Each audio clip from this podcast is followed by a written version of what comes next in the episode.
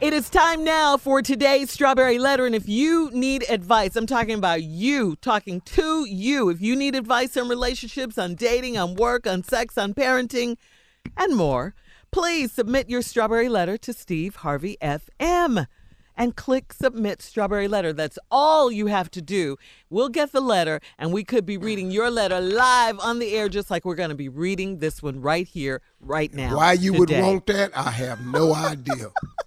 Let so us, buckle up. Hold on tight. We got it for you. Here it is the strawberry letter. that's right. Let us know your problem. Subject I want a man, a real man, not this man. Dear Steve and Shirley, I have been married to my husband for 13 years, but we have been together for a total of 23 years. We have one son, and my husband is a great provider for our family. I am, however, concerned about the example of manhood that he is displaying for our son. My husband is non confrontational, so we haven't argued in years.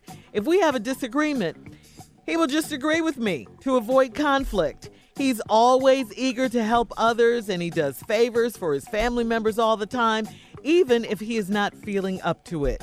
He rarely gets frustrated or raises his voice. He is also very pleasant at work and he has been overlooked for promotions because he won't be more assertive and speak up for himself.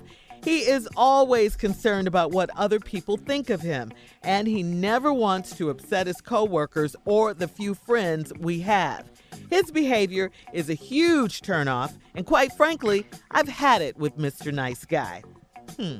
I want my husband to be my rock and my protector, but instead, I wear the pants in our household. The situation is getting worse as he gets older and more complacent. I would love to hear him say, I got this, baby, and take charge. But that hasn't happened in years. I also want him to take charge in the bedroom so I don't always have to initiate intimacy. When we spend time as a family, I make the decisions on what we will do, and I always drive us around. So far, my attempts to talk to him have not worked at all.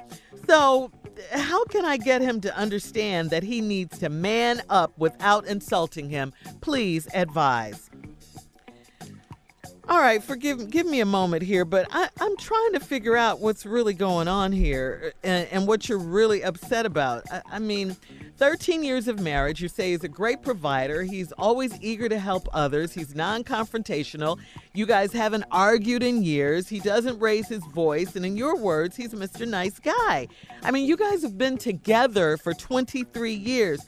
Surely you knew he was kind of like a people pleasing kind of a guy, you know, cared about what people thought of him, helpful guy, uh, this non assertive person that you talk about in the letter, uh, especially back in the day when you married him. That was 13 years ago.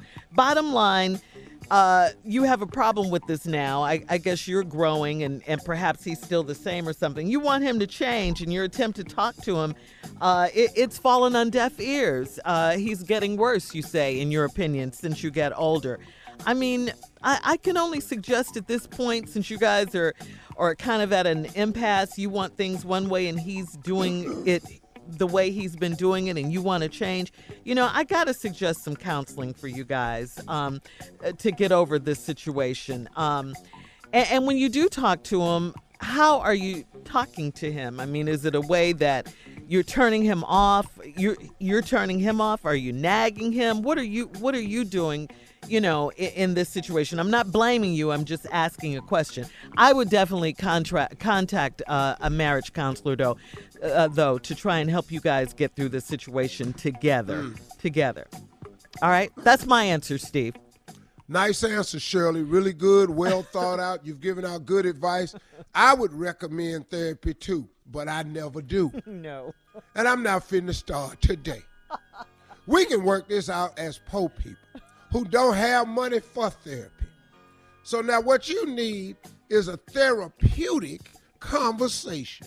I finna give to you right now. I've been married to my husband 13 years. We've been together 23. We got one son. Now here's the compliment. Your husband's a great provider.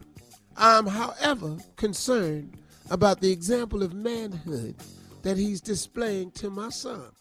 Uh, pump the brakes. My question to you is this. You're concerned about the level of manhood he's displaying to your son. What level of manhood did he display to you to make you stay for 23 years? Mm-hmm. See, let's back up now, lady. You're talking to somebody who thinks these things out. I am, however, concerned about the example. My husband is non confrontational, so we haven't argued in years. Wait a minute. You're writing a letter of complaint because you and your husband hasn't argued in years? I don't get it. Okay, let's mark that down. If we have a disagreement, he would just agree with me to avoid conflict. So you mean to tell me you're writing a letter because you keep getting your way?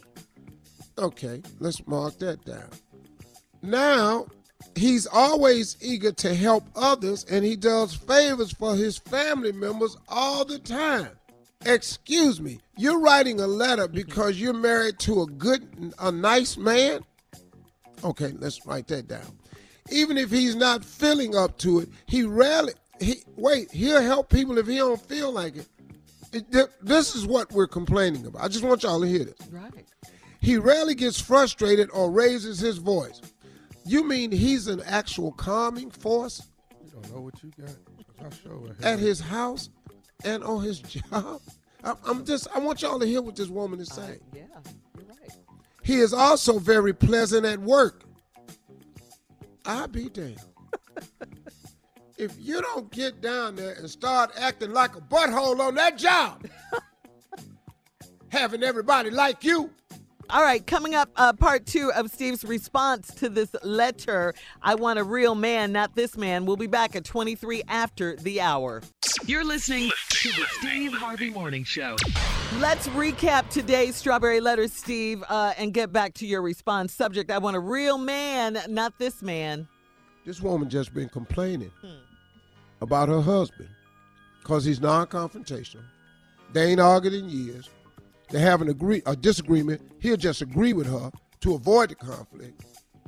He's eager to help other people, do family for his, do favors for his families and friends. Even if he don't want to, he rarely gets frustrated or raises his voice. He's also very pleasant at work, and he's been overlooked for promotion because he won't be more assertive and speak up for himself. Maybe that ain't the reason. Hmm. He's also concerned about what other people think of him, and he never wants to upset his coworkers or the few friends we do have. And y'all got friends probably because he's such a nice guy. Right. Here's where the letter turned ugly. His behavior is a huge turnoff. So now she's not attracted to him anymore. And quite frankly, I've had it with Mr. Nice Guy.